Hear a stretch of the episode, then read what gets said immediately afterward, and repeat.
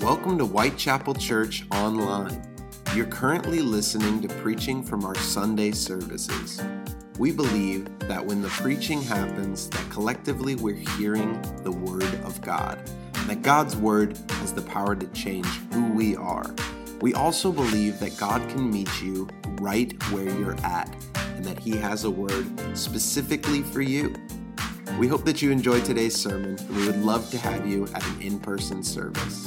Head over to whitechapel church dot com to get more info. Enjoy the sermon and be blessed.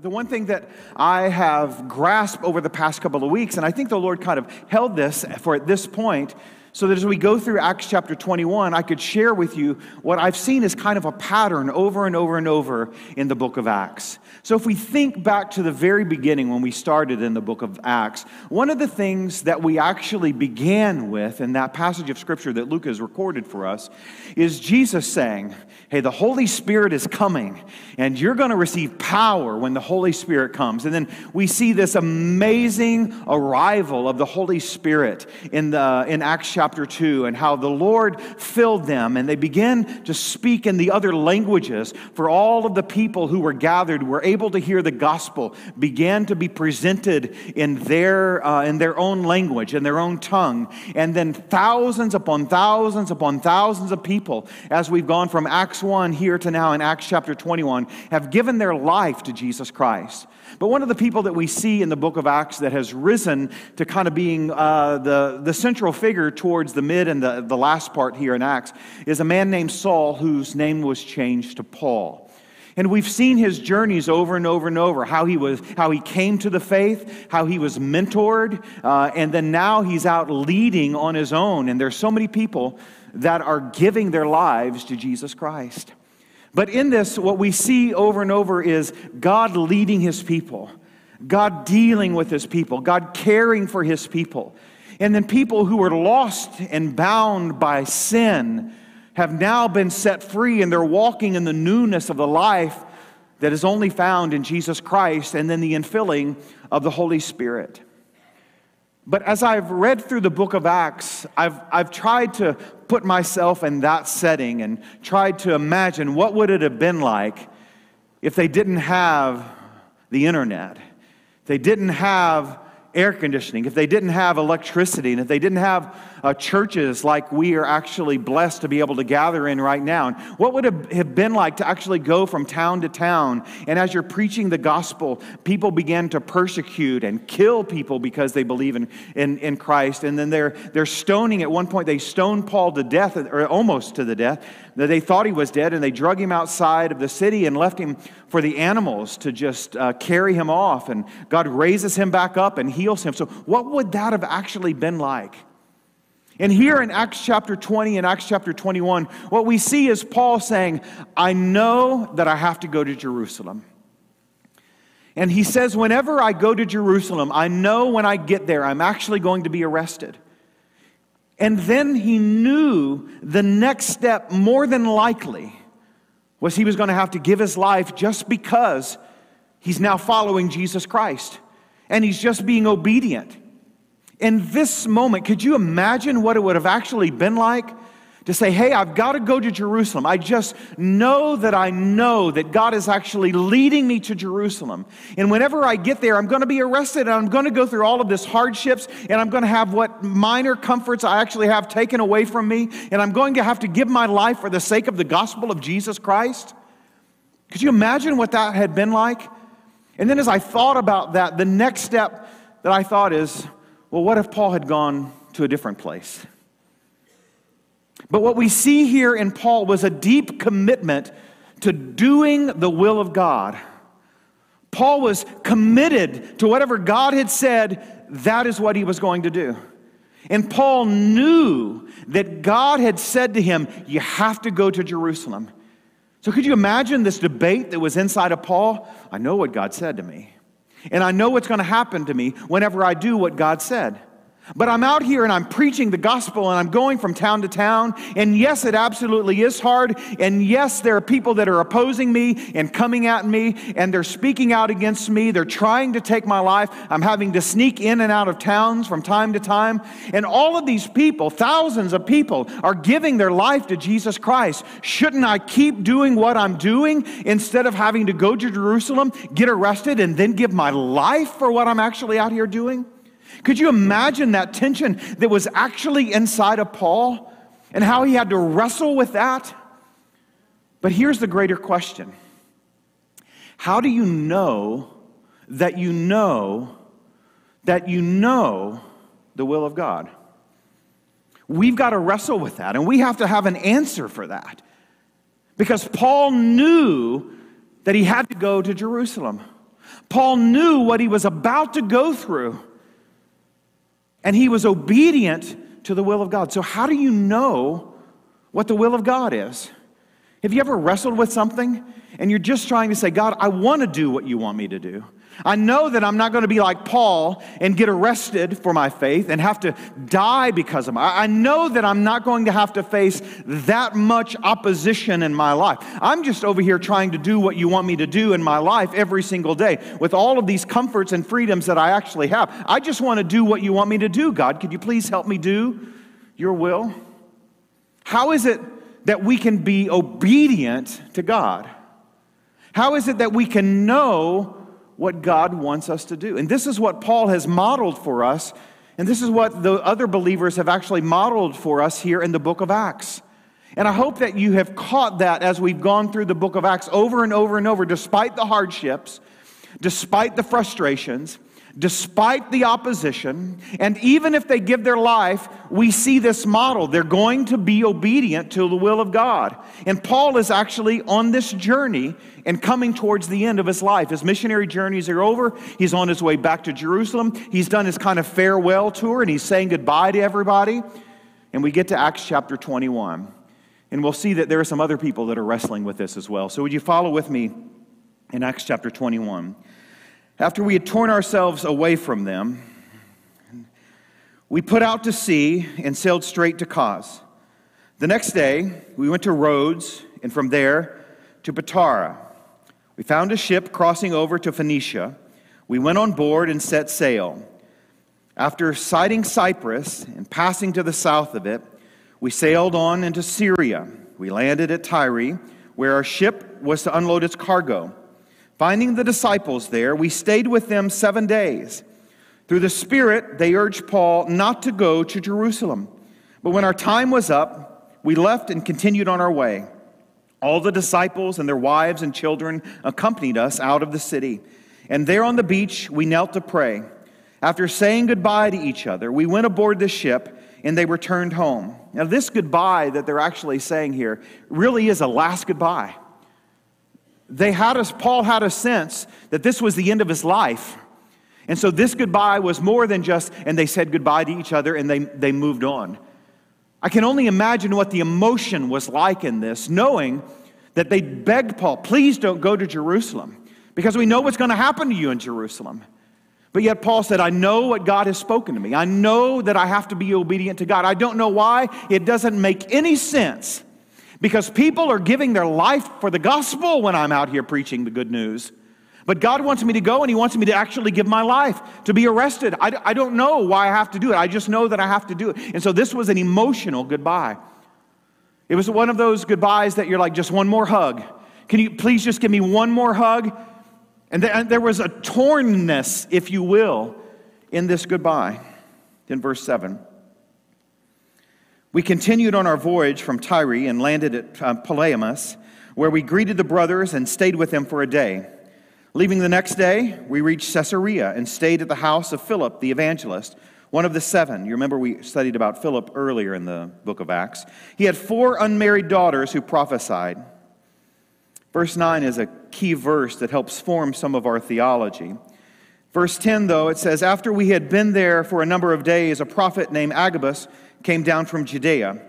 Coming over to us, he took Paul's belt, tied his own hands and feet with it, and said, the Holy Spirit says, In this way, the Jews of Jerusalem will bind the owner of this belt and will hand him over to the Gentiles. When he heard this, and we the people there pleaded with Paul not to go up to Jerusalem. Then Paul answered, "Why are you weeping and breaking my heart? I'm ready not only to be bound, but also to die in Jerusalem for the name of the Lord Jesus." Then he would not be dis- when he would not be dissuaded, we gave up and we said, "The Lord's will be done." After this, we got ready and went up to Jerusalem. Some of the disciples from Caesarea accompanied us and brought us to the home of Manassan, where we were to stay.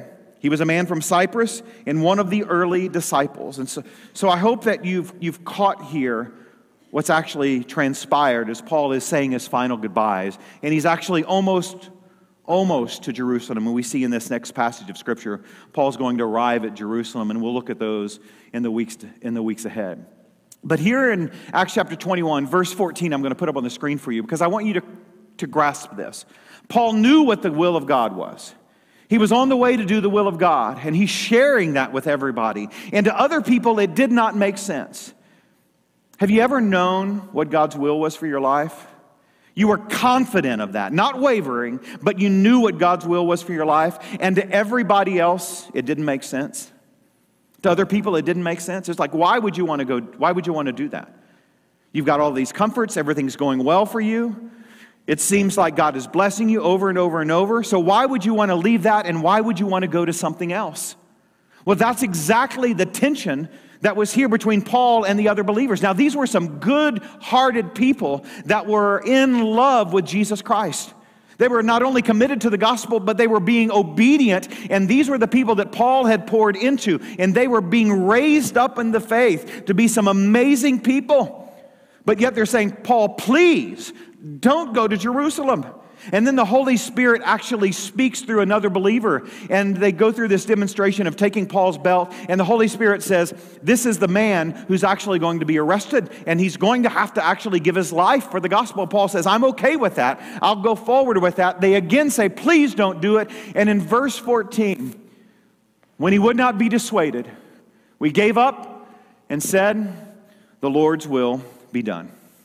Now, they're not passing Paul off here and saying, "Well, whatever, you're just crazy and you're going to go give your life."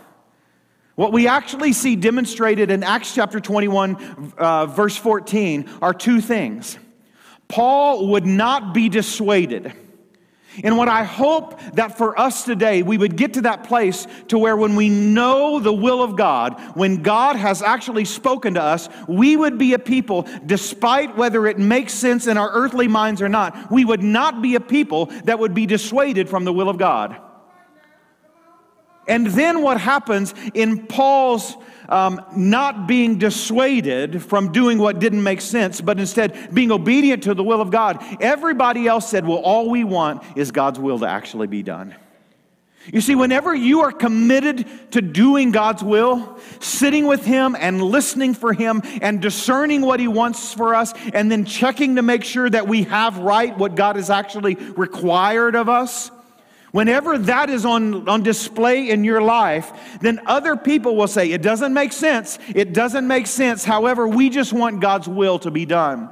You see, sometimes God places us in these situations for a variety of reasons, and one of which I believe is to help build the faith of other people. Because whenever we are obedient, God's presence is always with us. But whenever we are disobedient, we have stepped outside of the presence of God. And this is where Paul was here in Acts chapter twenty-one. He's like, "It doesn't make sense. I can't understand it.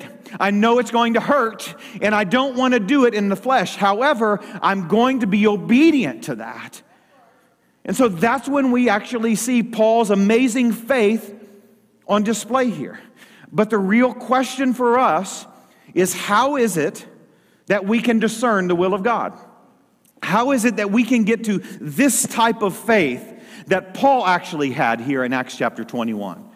Now, for a lot of us, Paul had been a follower of Jesus for a lot fewer years than probably the majority of us had been.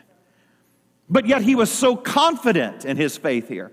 He was so confident to willingly give of himself, even to the point of death.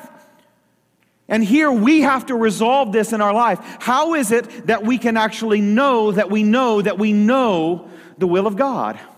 How is it that we can get to the place in our life where we're, we are as confident as the Apostle Paul is? And I believe it's from seeking God. So I want to begin this morning by asking you, what are you seeking? What are you seeking? You see, Paul was seeking nothing, nothing but to be obedient to Jesus Christ. He didn't care where he went. He didn't care who opposed him. He didn't care what would come his way. He didn't care if they did arrest him and they did put him in jail. Paul said, I just want to be obedient to God. God, I'm just going to seek you and all of you, and what you want from me is the only thing that I want. And that was the resolve or the commitment that was actually inside of Paul. We have to understand how to be with God, to be in His presence, so that we will be able to hear His voice or sense what it is that He actually has for us. In Acts chapter twenty, we see this from Paul. In Acts chapter twenty-one, we see this from Paul. And then we see the other believers finally get to the point, well, whatever it is that God actually wants. That's the thing that I actually want. We have to be a people that are constantly seeking God in every area of our lives. In fact, Jeremiah thirty-three, verse thirteen says this, you, this is God speaking, you will seek me and find me when you seek me with all of your heart. The resolve here that God is asking is not a half-heartedness, but He says instead, you're going to find me when you seek me with all of your heart. So our job has to be, is, our job must be, to be a people that seek God with all of our heart. Because the way that Paul figured out that he had to go to Jerusalem so that he could be arrested, so that they would eventually take his life, is he was seeking God constantly. He was staying in step with the Spirit that had filled him, so that as the Spirit led, Paul actually was just following the Spirit. And here's the beautiful thing that takes the pressure off of us. We don't have to figure it out. Have you ever had a problem in your life that you're just like, I've got, I've just got to figure this out? Some of the things that we sometimes, or one of the things that we sometimes do is we say, I just need to get away, I need to clear my head, and I just got to figure out this problem that is in front of me. No, you don't.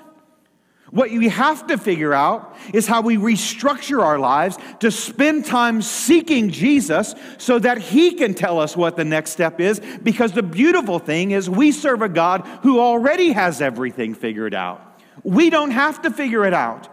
So the weight is off of our shoulders. So what are you struggling with? What is the tension that is inside of you that you just cannot resolve? Don't figure it out. Seek God with all of your heart so that He then has ordered our steps. He said the promise that He gave us in Jeremiah thirty-three thirteen is that when you seek me with all of your heart, then you're going to find me. Well, how did Paul get to the place that he knew that he had to do this? He was just seeking God with all of his heart. And then as we begin to apply this practice and this pattern over and over in our life, then what we will discover is that when we seek God with all of our heart, we'll begin to sense His leading and His speaking in every area of our life. But if we're just half-heartedly doing it, then what happens is we're going to be half wrong. And then as we are half wrong, the lies of the enemy are going to come at us, and we're going to begin to believe, well, this doesn't really work. Because if it was really God, then it's going to work all of the time. I'm going to be with God all of the time, and then He's going to order my steps. But the lies of the enemy are, it's not working, it's not working, it's not working. It causes us to get discouraged. We become depressed. We, we finally decide, I've got to give up because this is actually not working. You see, that is a half-heartedness. And what Paul is demonstrating for us is the fullness of our being, seeking God so that God has directed us. We have to be a people that are committed to seeking God with all of our heart so that we begin to sense His leading and His speaking. And this is that pattern that I finally see twenty, twenty-one chapters in the book of Acts. That's happened over and over and over and over and over again. And I'm going to go through a lot of scriptures. I'm going to put them on the screen so that you can catch what's happening in these scriptures through the book of Acts. In Acts chapter eight, verse twenty-six, an angel of the Lord said to Philip, go south to the road, the desert road. Here God is actually speaking through an angel who comes to Philip and says, I have directed you to actually go this direction. Here Philip was seeking God with all of his heart, and Philip was actually obedient here in Acts chapter eight. In Acts chapter nine, verse ten, in Damascus, there was a disciple named Ananias. The Lord called to him in a vision. God speaking to Ananias in a vision here. And Ananias steps out because Ananias here is seeking God with all of his heart. In Acts chapter ten, verse eleven, Peter, Peter saw heaven opened up. This is a vision. He saw heaven opened up and something like a large sheet being let down to earth by its four corners. God's speaking here to Peter. Peter seeking God with all of his heart.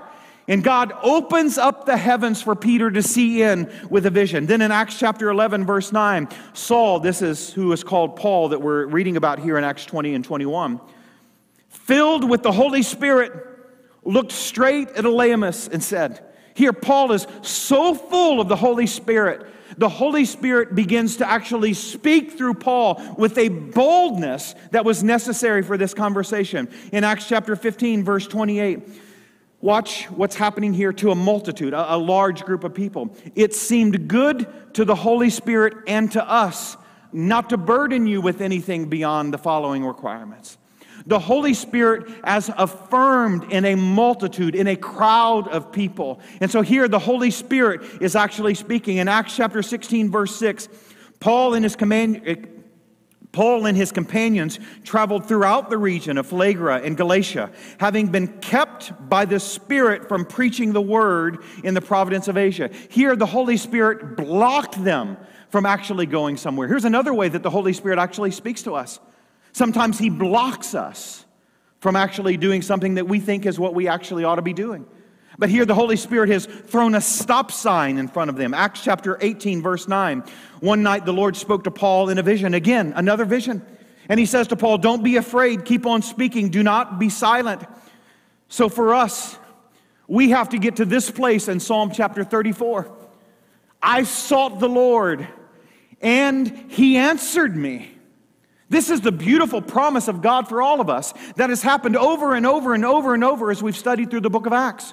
People wrestling with the right direction. People wrestling with the will of God. People trying to be obedient to God who are seeking God. And the beautiful promise that we have in Scripture is when we seek Him with all of our heart, then we will find Him. The psalmist says, I sought the Lord, and He answered me. He delivered me from all of our fears. For each and every one of us, we have to get to this resolve in our life so that we would be a people that are seeking God for every single area of our life. So imagine what it would be like for us as followers of Jesus Christ when we experience tension in our relationships around us. If what we would do is say, hey, for just a second, I'm going to step out of the tension of that relationship and I'm going to seek God with all of my heart, with all of my being, because before I mess something else up, what I've got to do is resolve this situation with the Lord so that I am being a holy person in this moment, and then stepping back into the situation, the tension in the relationship, actually then doing the will of God. That's what is modeled for us through the book of Acts. A people that are devoted, devoted to seeking God first in every area of their life. And the beautiful thing, God doesn't play hide and seek with us. God is not hiding from us. God is just waiting for us. That's it. He did not say in Jeremiah chapter thirty-three, if you seek me, you're never going to find me. Because I am a holy God and you are a sinful people. That's not the way that God operates. Because whenever sin entered into the relationship between God and mankind, God began from that moment to put forward into place a plan for himself to come and wrap himself in flesh and to pay the sin debt so that God could be with his people again. God isn't hiding from you. God is waiting for you to seek him with all of his heart, with all of your heart. So that as you seek him with all of your heart, then you will be able to sense what God is leading and stirring inside of you. We see through all the book of Acts. God has spoken through countless, or through not just the book of Acts, through all the scripture. God has spoken in countless ways. He's spoken through visions. He has spoken through creation. He has spoken through other people. He has spoken with an audible voice. He spoke through men and women, the young and the old. At one point, he even spoke through a donkey. But what God is waiting, what God is waiting for is for you to seek him with all of your heart. This is the resolve that the Apostle Paul had. Despite the hardships, despite his own life that he would have to give, he was committed to seeking God with all of his heart. Despite the bleak outlook that he had in life, Paul knew that he was victorious. He knew that he was not the victim. He knew that there was nothing that they could do for him, to, to do against him or to him that could sever his relationship that he actually had with Jesus Christ. So there's three short things that I want to ask you to do.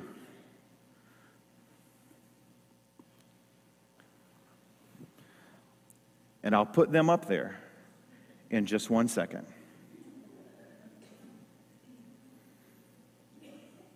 And so at this point, I wonder, has God blocked me from putting them up there because they're not, oh, there they are. No. It's not on my iPad, but it's on your screen. Here's some things that, that I think will help us get to this place to where Paul was at. The first thing is you've got to be a, you've got to be someone committed to seeking God and listening to him. However, however, God speaks. You've got to be listening. So if he's coming to you and he's speaking to you when you're standing on the edge of the ocean, you're standing on the edge of the Grand Canyon, you're standing in front of the mirror in your bathroom, you've got to be seeking God in those moments so that you don't miss the will of God, so that you don't miss the voice of God, so that you don't miss God leading you in those moments. And again, God speaks all kinds of different ways. We can't begin to even make a comprehensive list. Because who are we to define how God wants to speak to his people? God will speak however he wants to speak. If God just decided that these chairs were going to get up and start speaking, God has that power. Now, my eyes are going to be about this big around, but we cannot restrict how God wants to speak to us. Our job has to just be to seek him. And as we seek him, keep a spiritual awareness around us so that as he speaks, we actually are sensing what he's doing. If he's speaking in a dream, if he's speaking in a vision, if he's speaking through somebody else, if he's speaking from blocking us, if he's speaking from opening a door, if he's speaking through mail, if he's speaking through whatever, we've just got to keep that awareness. And it all starts whenever we seek God. How do we seek God? It's easy to say, seek God, seek God, seek God. How do you seek God? One of the things that frustrates me is when people say, God hasn't spoken to me. Because I assure you, he has spoken to you. It's recorded in Genesis to Revelation. This is the Word of God. And you cannot sense where God is leading you if you are not in the Word of God.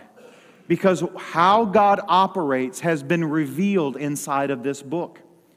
And when we are inside of the Word of God, then we can begin to sense where God is actually leading us.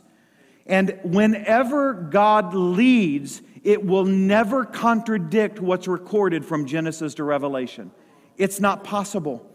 The other thing that we have to remember when we seek God is God is not double-minded. So what do I mean by that? God is not going to tell you one thing and tell somebody else something opposite, because that would make God a liar. And the scripture tells us that God is not a liar. God is only true. And so for God to tell you that you have to pack up and move to Antarctica, and then tell somebody else that they need to tell you you should not pack up and move to Antarctica, somebody's wrong. And I promise you, it's not God. So what we have to do is step back from those situations, and we have to get into His Word and seeking Him with all of our heart. That's a part of seeking God with all of our heart. You've got to be committed to the Word of God, and you've got to be committed to spending time in prayer with Him. So what do I mean by prayer? Prayer is not a monologue that we just do all the talking. Instead, prayer is a dialogue to where we talk to God, and then we pause and we begin to sense or listen to how He may be directing us. For me, what I believe works best for, my, for, for myself is in those moments to sit with a journal and begin to write some things down.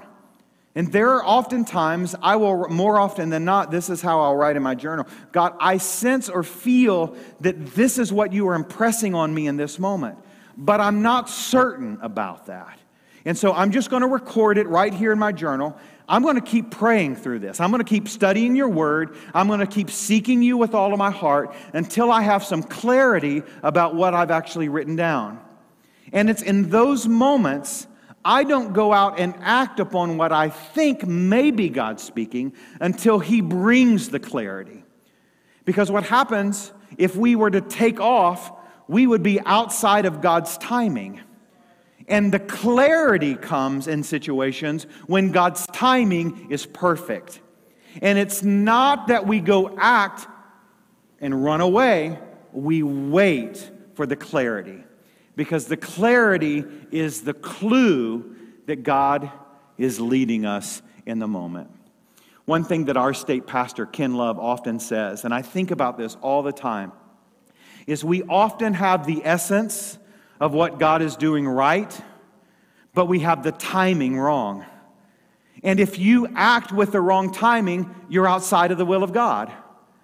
We've got to make sure that the essence of what God is doing is right, and the timing of God, what wants for us, is right as well. And I've experienced that's the vital importance for my journal. Because as I write it down, I slow down the moment, and then I wait for God to actually bring clarity to those situations. And so we've got to seek God and listen. And that's what it actually means to seek God and listen. And then we've just got to be a people that are obedient. Whenever God reveals something, and whenever it's confirmed and we've got clarity, that's when we just go be obedient. That's what Paul has modeled for us in Acts chapter twenty and Acts chapter twenty-one. He had clarity of the situation. He knew what God's will was, and even though it was going to hurt, and even though it wouldn't have been what he chose, he went forward with it because Paul said, I'm just obedient. And whenever we are obedient to God and what He has revealed to us, the beautiful thing is the consequences are not on us. We were just the obedient servants. And so whenever we move forward, we know the promise in the scripture is God works all things, all things for good. And there can be no bad come when we're just obedient servants. And then, that's what it means to rest, knowing that He's in control. We just rest. It's the, the weight's not on us. We're just obedient servants. But you have to seek God with all of your heart. And you know what happened in Acts chapter twenty-one, verse fourteen? Whenever it had just been revealed to Paul with additional clarity, that final step of clarity, what was actually going to happen to him? Paul could have at that point said, whoa, whoa, whoa, whoa, whoa. I thought this is what God was doing. And I, I thought that I was going to have to be arrested, and I thought that I was going to have to give my life. But I wasn't certain about that. But now God has actually spoken it through somebody else in a bold prophetic word that was actually spoken to Paul. Paul could have said, I'm out, God. But you know what Paul did? He was resting in knowing that God is in control. That God was in control. And even though they take my life, I know that God's working all things for my good. And so my question for you is, what are those tensions that you have in your life? What are those things that are so hard in your life that you're just trying to figure out what the will of God is? That you're just trying, God, I just need you to tell me what is the next step that I've got to take. The way that you resolve that tension is to seek God with all of your heart. Imagine what our families would be like if we were a people that sought God first above all things. What would it be like if in our job, when that tension is in our job, and we were first a people that was like, I'm not going to get wrestling in that, I'm not going to get caught up in that wrestling match or that tension that's going on at work. I'm going to step back and I'm going to seek God with all of my heart so that He can help resolve that tension. What would it be like if we were first a people that instead of trying to figure out our finances, to try to figure out the problems that we have at home, if we were a people that said, I've got to step back and I've got to seek God with all of my heart so that He can order those steps. My ask of you today is, would you make that commitment to live out Jeremiah thirty-three thirteen and experience that promise where God said to us, if you will seek me and find me, if you seek me with all of your heart. Would you make that commitment to God? Not for me, not for this church, not for other people that are in this room, but for you. God wants that for you. He's not hiding. He's not going to be gone forever. That, that's not how God works. God's just waiting on you to seek Him with all of your heart. Thanks for joining us at Whitechapel Church Online. We pray that today's sermon blessed you and that you'll continue to join us as we lean into God's Word together. Until next time, have a great week.